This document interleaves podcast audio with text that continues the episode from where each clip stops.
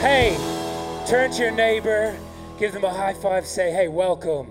You're in the right place tonight. You may take your seats. Um, hey, what an absolute privilege to be here. Uh, I do have an Irish accent. I am from the land of uh, Lucky Charms. They do exist. Leprechauns. It's all real. Uh, you're going to get used to my accent. We, we uh, pronounce our O's with a U, and our THs, well, they don't exist. So you're going to hear a lot of 33 and a third. But it's going to be good. I know that last letter means something else here. But uh, before I, I start, I want to give honor where honor is due. And uh, Pastor Sean and Pastor Jill, you guys have been incredible. I was thinking, you're incredible, incredibly generous, but every time I come here, I, I leave with a bigger vision for my life. I feel more stretched. I feel like if God can do it here, if He can do it in Sean's life, the sacrifice He's made, Lord, I need a big vision for what you can do. And every time I'm around you, uh, I'm inspired. And come on, don't you love your pastor, your team, Pastor Andrew, and I want you to turn in your Bibles with me real quick. We're going to read a passage of scripture in Mark. Does anybody know who wrote Mark? Anybody know? Anybody want to hazard a guess? Awesome. Mark, it's not a trick question. Don't worry. You're like, Mark? Are you serious? Did I get that wrong? Mark did write the Gospel of Mark, and uh, in order for it to be a gospel, it needs to be a first hand account of the life of Jesus. But we know that Mark wasn't alive when Jesus' ministry took place. So it was somebody else who actually walked and talked as Mark wrote. It was Peter. Peter was the one who reminded Mark, told Mark of all the stories that Jesus had done. And Mark's writing fervently, and Peter's reminding Mark, telling Mark, hey, this is what happened, and this is what happened. He orated, and Mark wrote. And I love Peter because Peter was a man that was so close to Jesus' heart, but he messed up a lot. He was trying to get past his past. He had a lot of issues. Anybody here, you're like, I love Jesus so much, but I, I struggle in some ways. I've, I've got issues in my life. I, I can't seem to get beyond it. Sometimes I feel like, Peter, I'm a little bit of a yo yo. Somebody's like waving at the back. I'm like, I see you. Uh, tonight, I believe God wants to just encourage you in your walk. And uh, Mark chapter 10, verse 46, uh, we're going to take it up, and it's the story of blind Bartimaeus. And uh, I'm going to read it to you, and then we're going to break open a few points. It says this Then they came to Jericho, and as Jesus and his disciples, together with a large crowd, were leaving the city, a blind man named Bartimaeus, that is, son of Timaeus, was, was sitting by the roadside begging. When he heard that it was Jesus of Nazareth, he, he began to shout, Jesus, son of David, have mercy on me. The Bible tells us this many rebuked him and told him to be quiet, but he shouted all the more, Son of David, have mercy on me. Jesus stopped and said, Call him. So they called him, Cheer up on your feet, he's calling you. Throwing his cloak aside, he jumped to his feet and came to Jesus. What do you want me to do for you? Jesus asked him. The blind man said, Rabbi, I want to see. Go, said Jesus. Your faith has healed you. Immediately he received his sight and follow Jesus along the road. Lord, thank you for your word. Thank you that you want to speak to us. Lord, I thank you where we need help tonight, that you would be our helper. Where we need healing tonight, you would be our healer. Lord, where we need encouragement and counsel, you would encourage and counsel us. Lord, we thank you that you are for us and you are with us. And as we sit in these seats, no matter what's going on outside of these walls, we pray, Holy Spirit, speak. We'll give you all the glory when you do. In Jesus' name. And everybody said, Amen. I am a, an Irishman. I currently live in South Africa. Uh, it is amazing. Uh, we have lines outside of our house every day. No, that's a joke. Don't worry. Um, you're like, wow, that's crazy. Uh, but what's incredible is myself and my wife next week are going to be married for five years. Five years. She is incredible. And uh, I was only thinking the other day, uh, five years ago, uh, we were getting ready for our wedding. And a crazy thing happened two weeks before our wedding. We were uh, poor, put it that way. It's very simple. I had, I had felt that God was calling us to ministry. I gave up my job, uh, started working part time in the church, started working part time in a few different jobs, and uh, we didn't have a lot of money. We still hadn't booked our honeymoon two weeks before the wedding. And uh, Deborah was in a meeting very similar to this one, and uh, they were taking up the offering. And the Holy Spirit told Deborah to give away a significant amount of money. And after the fact, she came and told me, and she said, The Lord told me to do it. He spoke to me. I was like, Yeah, but you didn't speak to me. And what are you what are you doing? She's like, I know the Lord told me to do it. It's going to be okay. I was like, Debs, we're not going to my mom's house for our honeymoon. It's not going to happen. She's like, Okay, okay, okay. Well, we started praying, and a week later, just a week before the wedding, somebody came up to us and blessed us with a with a, an all expenses paid honeymoon. I was like, this is incredible. When we got to the place, it was called the Greek island of Corfu. It was beautiful. We went to this hotel. It was kind of a hotel that I will never stay in again in my life. It was that nice we were like going to the buffet breakfast, grabbing all the food, packing it in our pockets. Anybody know what I'm talking about? I was like that guy. I was like packing it in here, packing it in here. We'll take it for the road. We won't eat for the next six days. So I was I was battling all this security, insecurity that I, I couldn't actually pay for my own honeymoon. And uh, so I said to Deborah, Deborah, listen, what's the one thing you want to do? She was like, you know what I'd love to do? I'd love to hire a boat and go sailing. I was like, your wish is my command. You have married a man of stature who can provide for you. I'll never forget it. I, uh, we had hired a car that more looked like a toaster. It was tiny. I was driving down the road towards the beach. I'll never forget it like yesterday. In the distance, I saw Enrique's boat hire. I drove up. I was like, baby, you wait here. I'm to get, get our boat. I will be your noble steed. I went into Enrique. Enrique, how are you? He was like, I'm good, sir. I'm not going to do the accent just in case. You never know. He goes, I'm good, sir. I said, Hey, listen, Enrique, give me your best boat. We are on our honeymoon. He says, This boat, it's beautiful. It's this amount of dollars. I said, Enrique, give me your smallest boat, please. He said, Okay, okay, here you go, here you go. I, I took the boat. All of a sudden, we were like, Deborah got into it. I was like, Debs, this is the best boat they had. It's going to be awesome. Driving out, I was like, you know, wearing my Fay-Bands on the speedboat, driving this thing. It was incredible. You know what Fay-Bands are, okay? I'm speaking to young adults. You've got to hold up an appearance, but you don't have the money to pay for it. So you just, you know, you, you shift it a bit. It's all good. They say Ray-Bans. Driving on the boat, driving, driving, driving. It is beautiful. I always remember the last thing Enrique said. He said, don't go too far. I was like, don't worry, Enrique, I am a stud. I know the way of the land. I don't need a sat nav for nothing. I know directions like never before, and this is my island. Went off. Hours later, we're stopping off at beaches. It's beautiful. Deborah's relaxing. I'm driving. It's incredible. Hours go by. I don't know where I am, but the sun starts to set, and Deborah's like, hey, we probably should go back. And I was like, yes, we should. So I start turning in the direction I think that I'm going and uh, start accelerating on the boat. It's beautiful. Music is playing on our little box. You know, it's great. It's so romantic. Honeymoon as best as it could be. And all of a sudden, Deborah kind of pipes up and she's like, "Hey, Dan, there's there's a boat in the distance." I was like, "What do you mean there's a boat in the distance?" Looking over, and this boat was following us. I thought this is crazy. What's going on? And all of a sudden, I started to realize that this was no ordinary boat. This was a way bigger boat than we had ever anticipated. As the boat got closer and closer, I was driving faster and faster. All I could see on the boat was these guys who had muscles in places that I, I don't have places. And they were they were they were there's a lot of guys here, second row, this side. And all I'll say, all I'll say is they were carrying guns. I was like, what is going on? I know you guys are used to guns, but I'm from Ireland. We don't, you know, we don't we don't have them here. Here's the deal they're carrying these big guns, AK 79s. It's crazy.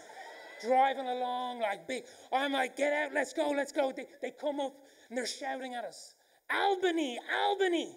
What? Albania, Albania. I'm like, no, me, kissy, kissy, lovely, lovely, honeymoon, honeymoon, no English, all this stuff. They're literally screaming at us, and all of a sudden they take out these handcuffs, get our boat, and they start putting me in cuffs. I'm like, what is going on? They have thought that we were drug smugglers. I'm like, what is going on? This is crazy. Turns out, after the fact, I realized that we had broken international water laws and we had driven to another country called Albania.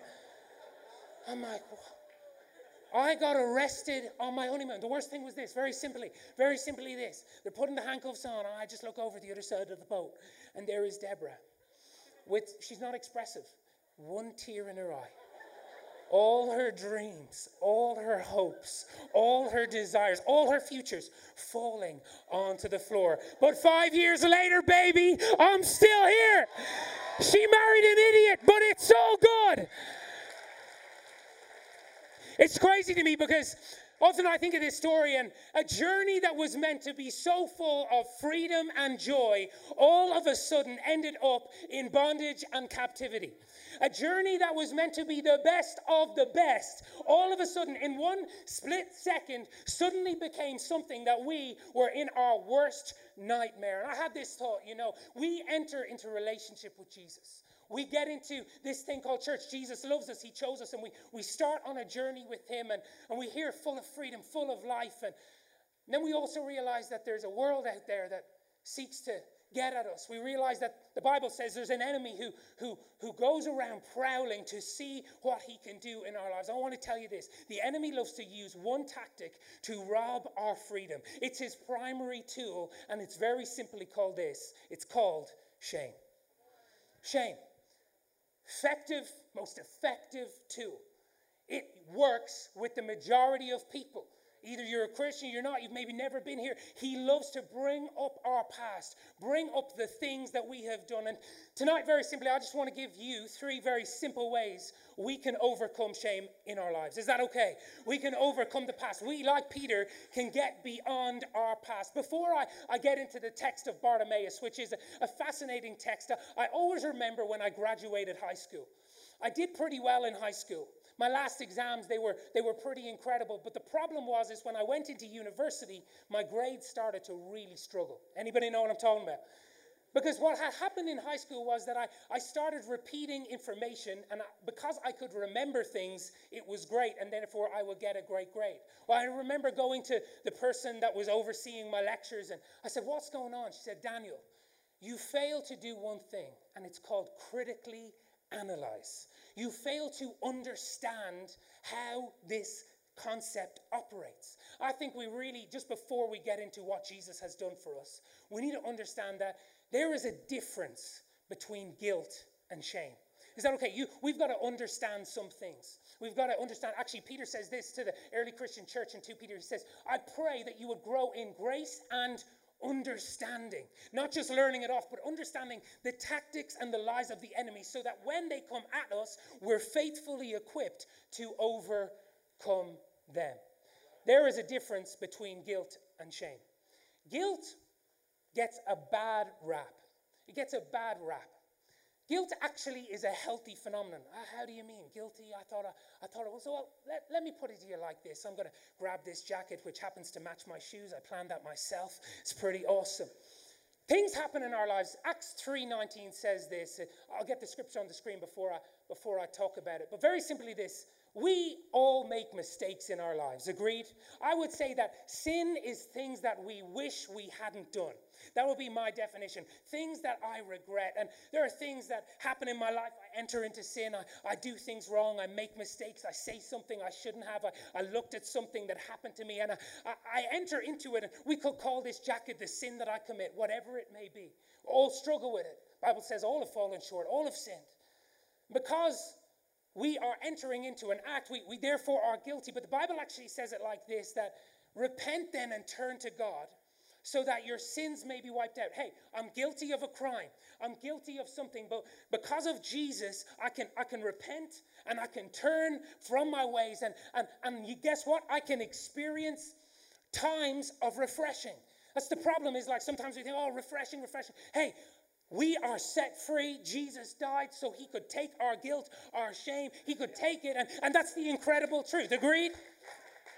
While, while, while guilt says, hey, you did a wrong thing, Shame likes to linger around. It, it likes to make itself at home. We, we enter into something and then we, we try and turn away from it. We make a mistake. We say something we shouldn't. And it doesn't want to stay there. We can't experience the times of refreshing. It wants to intricately attach itself to our identity. It wants to wear itself on us. It wants to carry itself around with us. You know, you know the worst thing when, when I was in environments like this, I, I couldn't experience the love of God because I was so aware of my inadequacies. I was wearing things that I, I was ashamed of. I was wearing things that I wasn't proud of. I, I was wearing things that I, I couldn't do. I, I had language like this I, I feel unworthy. I have an addictive personality. I'll never overcome this stuff. Anybody know what I'm talking about here? You're like, I, I, I walk into the presence of God because of the stuff that I've done. I, I feel, I feel separate. And Jesus is lavishing his love on us, but we're wearing things that the enemy wanted us to wear, but Jesus never intended us to wear. You know what I'm talking about? I thought of it like this there's some of us with hurt here, and we, we got hurt in an, an act that somebody did something to us, and we start to wear it, and we kind of it lingers around, it starts to become bitterness, and then people are, are trying to love us, and we, we can't let them in because we're wearing the past rather than it was an act in the past, and that's where it stays through the blood of Jesus Christ. There is a difference between guilt and shame. I want to equip you, I want to inspire you. But it's really important that we understand as young adults that the enemy wants to attach things for the rest of our lives that very quickly we need to let go of. Amen, church? Amen. I love the story of, of Bartimaeus. Could I get a glass of water? Would that be okay? Is it anywhere? I love the story of Bartimaeus. It very simply starts with Bartimaeus in an environment where he, thank you so much. There you go, Ethan Johnson.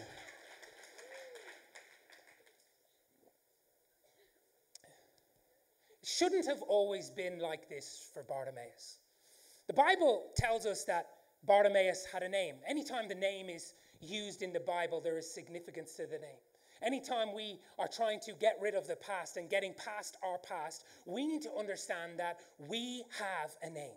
You have a name. Bartimaeus was given a name.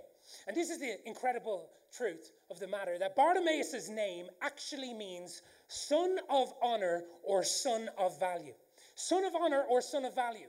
Meaning, Bartimaeus had grown up in a family of esteem. He had grown up with people speaking into his life. He had grown up with a stature and a place in society, but things had not worked out for Bartimaeus.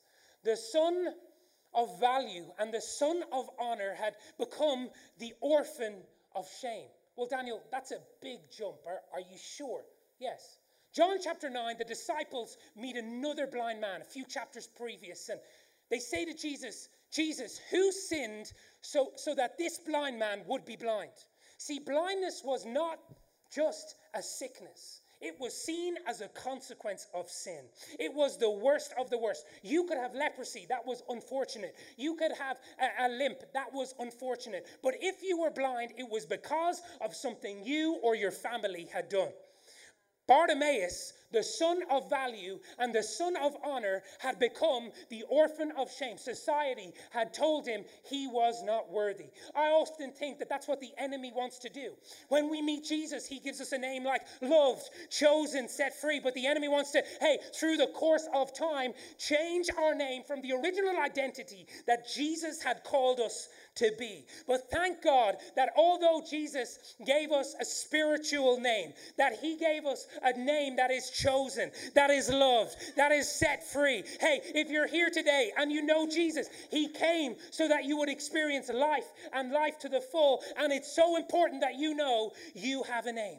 I do have a name. It's a physical name. Yes, but you have a spiritual name. Come on. Is anybody grateful that Jesus has chosen you? He's called you. You are son and daughter of the King. You are redeemed and loved, chosen and set free. Bartimaeus had a name. Today there was hope for Bartimaeus. I can imagine as Jesus entered the city, Bartimaeus stopped his begging and said, Hey, very simply, can you, can you take me to Jesus? Can you take me to him? Nobody would take him because the Bible says that Jesus was leaving the city. Hope had built up that maybe there was a possibility that the identity that Bar- Bartimaeus had been given by society would actually be transformed by what Jesus could do. But nobody cared and nobody wanted to know. Jesus is leaving the city, the desperation in Bartimaeus to rid himself of what had happened, to believe that he could be healed. He, he starts to shout out, Verse 48 Jesus, Jesus, Son of David, have mercy on me. Jesus, Jesus, son of David, have mercy on me. I love verse 48. It says this Many rebuked him and told him to be quiet, but he shouted all the more. Hey, I want to tell you this not only do you have a name, chosen, loved, redeemed in the battle against shame, you have a voice in the battle against shame. It says this Bartimaeus shouted all the more. I want you to take this note down. There will be many voices that will try and stop you from letting go of shame and following Jesus. But you have a voice. The very people that Bartimaeus begged from were the very ones who said he was not worthy to be loved, to be healed by Jesus. Think about this for a second. Jesus was there to heal, he was there to set free. He was there to make people's lives incredible through miracles, through his salvation. But everybody else, as Bartimaeus started declaring, Jesus, Jesus, son of David, were rebuking him because what they were really telling him was, Jesus is here for everybody else, but he's not here for you. Your sin is too worse. Your sin is not worthy enough. And I often believe the enemy uses this. We can come into an environment of faith and an atmosphere of, of, of loving Jesus, and everything is going awesome, and the words are on the screen, and everybody else is worshiping, and the enemy loves to whisper in our ear, hey, it's for everybody else, but it's not for you.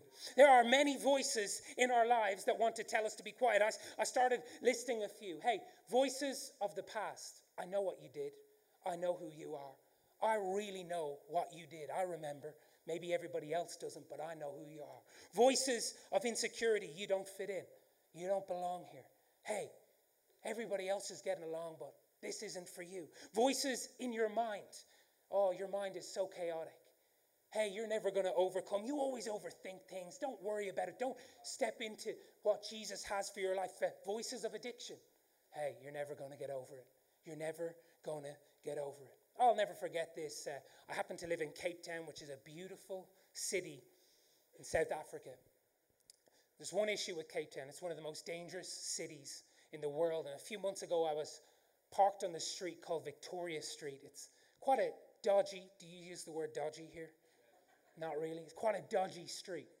Never forget it. I was parked there running something for our community projects. And was parked on the road, and across to the other side of the road on the footpath, there was a group of men standing there who obviously standed there uh, most of the day. They looked quite aggressive, they looked quite intimidating. I wasn't asking them to look after my car, I was very simply keeping a low profile. I'll never forget it, I could see it happen before it took place. There was a woman walking down the street on the other side. She was coming from work, she was wearing kind of a, a work suit, and she was walking along, and these guys started to hurl abuse at her. It was crazy because she kept on walking. She was like tracked, future fixed, didn't know what was going on. These guys are getting more aggravated, hurling abuse, shouting insults, vulgar, vulgar, vulgar, vulgar, vulgar. It was crazy. I'm sitting in the car. I'm like, you know who I am? I'm Irish.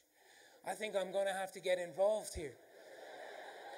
We don't, we don't come to take part. We come to take over you know that reference, you know what I'm talking about. To be honest, I'm not the fighting Irish, I'm the fluffing Irish. I'm like, oh gosh, I think I'm going to have to do something here. This is going to be crazy. How are we going to get through this? Hey, if this goes bad, she can just jump in my car. We'll drive off. I don't know what's going on. They're getting aggressive. They're shouting, and she keeps walking. She's at this stage walked by them. I'll never forget. It. I was like, this girl is steel. She is steel. She's not even flinching. She knows exactly what's going on, and she knows what they're saying. And I want her confidence. I want a bit of that. She keeps walking. She keeps walking. As she walks past my car, the wind just starts to blow, and I see this white glisten in her ear. Must be the Holy Spirit. Or an AirPod.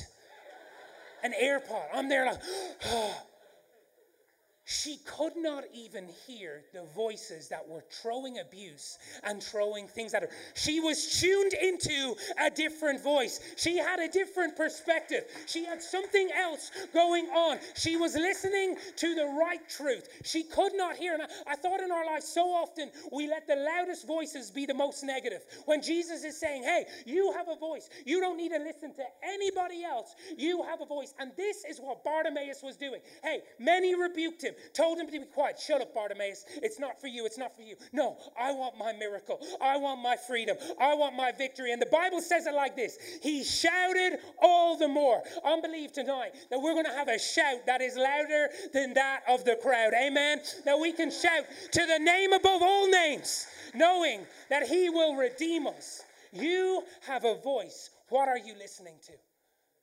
Hey, am I listening to the lies of the enemy or am I listening to the truth of God's word, what he says about me? You have a voice. You have a voice. You have a voice. I always find that there is always criticism the louder we shout and declare things for Jesus. You know what I'm talking about? It was easy when I just was chill and I was like, hey, my faith is kind of here, but hey, when I start really declaring his promises over my life, when I start living out of the identity he has called me to, there's always opposition. I want to tell you today, tonight, there's going to be courageous voices walking out of this room, having the courage to face, hey, many things in our workplace, many things in our university, many things in our mind. You have a name and you have a voice. Come on, is anybody grateful that we don't have to wait on Jesus, but we can call out to him in our moment of need. You have a name and you have a voice. He wasn't listening to the opposition, he wasn't listening to the lies of the enemy. And I love it as the voices started saying, Shut up, shut up. Jesus says, Call him. Call him. So they called the blind man. Now think about this for a moment.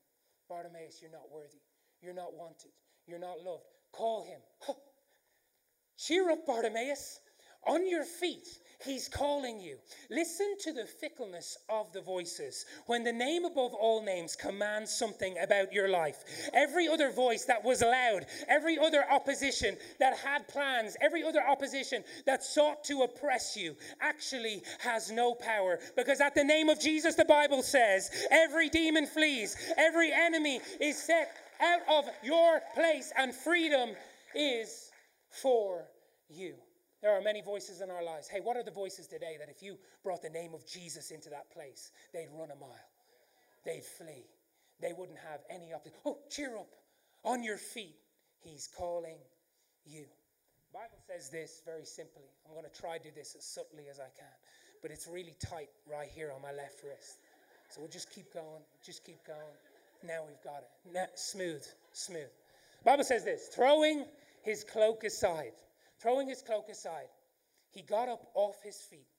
Watch this. He threw, he threw his cloak aside before he got his healing, before he had that revelation of Jesus, before he actually could set into his freedom, into his healing.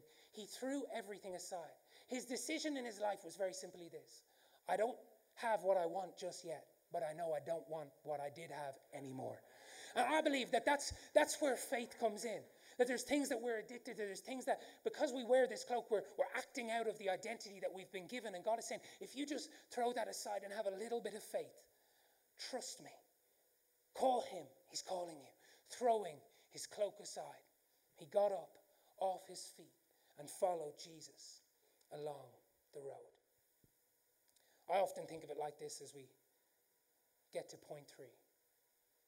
I often think that so often we read these scriptures and we take ourselves out of the text and say, that's awesome for Bartimaeus. But Daniel, it's not easy as just throwing a cloak aside. And I struggle. I find that in my mind things get so easily entangled as the worship team come up i just i just find it so hard to get free. I, I find it so hard to let go of, of this identity. I, I, I let it go but then I, I put it i put it on a hanger and then some days i just forget and I, I put it back on and all i know is i've been wearing it again. I've been wearing that thing that I, I didn't want. I've been wearing that regret. I've been wearing that mistake. I walk into rooms and I, I can't forget it. You don't know how hard it is. It entangles me. I get that. I want to give you my final point. It's very simply this you have a place. You have a name, you have a voice, and you have a place. I love Jesus because There's a verse in Hebrews 12:1 and it says this, you've got to throw off the sin that so easily entangles. You've got to throw off the past that tries to hinder us. You've got to throw off those regrets, those things that are stopping you. You've got to throw off even the memories of, of what, what happened and, and start living in a new identity. But he doesn't just say throw it off. He says, I'm, I'm giving you a solution. I'm giving you something to look to. The next verse in Hebrews 12, 2, we're going to put it on the screen. And this is very simply what Jesus did. It says this that looking to Jesus, when we throw it off, I can't do it, I can't do it. No, just look to Jesus. Oh, why? Why should I look to Jesus? Look to Jesus. Who, the Bible says, the founder and perfecter of our faith, who, for the joy set before him, endured the cross, despising its, what's that word there? Shame. And is seated at the right hand of the throne of God. Now, looking to Jesus. Okay, God, I've got to let go. I've got to let go. That's what we're doing. That's why we're here, because it's all about Jesus. He's the one who can change your life. He's the one who can redeem your life. He's the one who can restore your life. But, but we've got to look to him. What did he do? Remember what he did? Well, it says this looking to Jesus, who, who for the joy set before him. In the distance, Jesus had to do something. And the Bible says it like this there was a joy set before him. What was the joy? It was you. Each one of you in this room, irrespective of your burdens, irrespective of your brokenness, irrespective of your past. Jesus saw you. And I believe that it wasn't just relationship with you, it wasn't just joy of having that, it was you experiencing joy. It was you experiencing freedom. I just don't want to have them as my own. I want the joy to be that they experience joy, that they experience life to the fullness. I have a goal in mind, but I've got to go through something in order for them to experience what I experience, in order for them to experience freedom and joy. And the Bible puts it like this In order for him to get to you, the Bible says he had to go through something. The Bible puts it very simply like this that he endured the cross. Now, what was the cross? It was a symbol of shame. It was reserved for the worst of the worst. Even Roman people were not allowed to be put on the cross because it was humiliating. It was the very substance of shame. The Bible puts a very unique attribute to Jesus. It very simply says this that he despised its shame. Meaning, I've got to, I've got to get to you. I've got to get to you, but I've, I've got to go through something. I, I have to go through and endure the cross like a like a hard thing that I have to go through, despising its shame. I believe it very simply like this that Jesus was gritting something out. Or in order for him to, for you to experience freedom, he, he grabbed hold of shame. And very simply, he said this shame. If I'm going down, you're coming with me. In a, kama, in a kamikaze style death, he said, I'm, I'm taking hold of it. I'm despising it, but I'm, I'm holding it very, I'm going to take it all the way down. I'm going to bring it down so that there's, there's joy at the end of this. There's joy at the end of this enduring the shame. The Bible says this that he died, went to the grave. Jesus died Shame was there as well. It had been taken to the grave. The enemy started rejoicing. The enemy started victory. Hey, Jesus is dead. Shame's dead. It doesn't matter. We'll take it. We'll take it. He's dead. There's shame. There's sin. We're good. We're good. We're good. But the Bible very simply says this that three days later, Jesus rose from the grave. I want to ask you this where was shame? It was still in the grave. It was still in the grave. It had no power. Now, that's incredible. That's the power of the resurrection. The resurrecting King is resurrected. Well, that's awesome. We can we can see the shame is in the grave, but where are we? Well, Ephesians 2 6 says this. Hey, in that act of him bringing down shame, when he rose again, it was like the divine exchange. He left shame there, and it says this, and God raised us up. He brought us up with Christ. You have a place, and it is seated in heavenly realms in Christ Jesus. Here's the deal when shame comes up in your life, you don't speak to it up here, you speak to it down there, because that's where it is. It's under your feet, it's in the grave. Anytime the enemy tries to bring up your past, hey, I have a place. I am seated in heavenly realms in Christ Jesus. You have no power. I have a name. I have a voice. And I have a place. You are in the grave. There is no power in hell that can stop me from entering in to the freedom that God has for me. Come on, if you believe it, come on, let's give him some praise as we start to declare. Come on, let's get to our feet and believe that Jesus declared victory over our life, over shame, and we can live in freedom.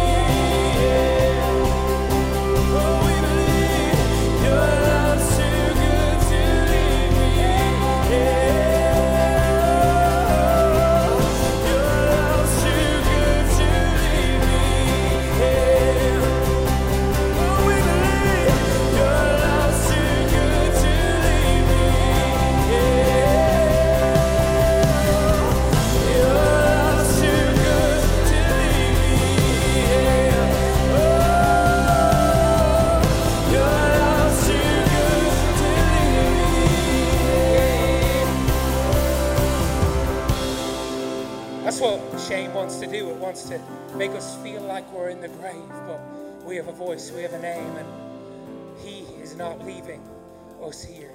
With every head bowed and every eye closed, I, I want to just give you a moment to respond. We'd love to pray with you, but maybe you've come in here tonight and you just very simply say, Dan, there's things that I'm wearing. There's past that I want to get over. There's stuff that's happened in my life that happened to me, was done to me, or that I did that I, I just want to let go of. There's situations that I'm currently in that I, I need to take it off and I need just to let go. If that's you here tonight, I, I'd love you to just raise your hand real quick. Amen. Hands all over the place. Amen. Amen. We're going to pray.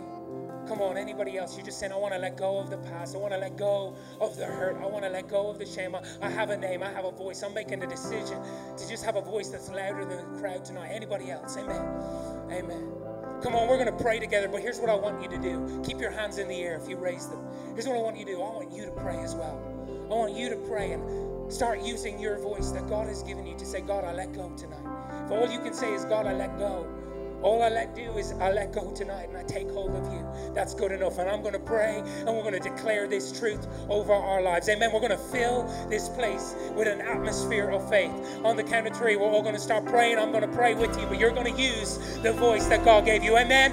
One, two, three. Dear Lord Jesus, over every hand raised tonight, Father, I pray that you, oh God, would remove what the enemy went for evil, would remove the past, would remove that sense of, of guilt over every life, Father. I pray, Lord Jesus, that what the enemy went for evil, you will turn it for good. Lord, we're letting go of the past tonight. We're taking away the cloak. We're stepping out in faith, declaring that your freedom is with us, that your freedom is for us, that, Lord, who the Son sets free is free indeed. We're not going back to where we came from. We're living for you. We're setting ourselves love, in joy, in life, because you're not going to leave us here. Come on, we declare.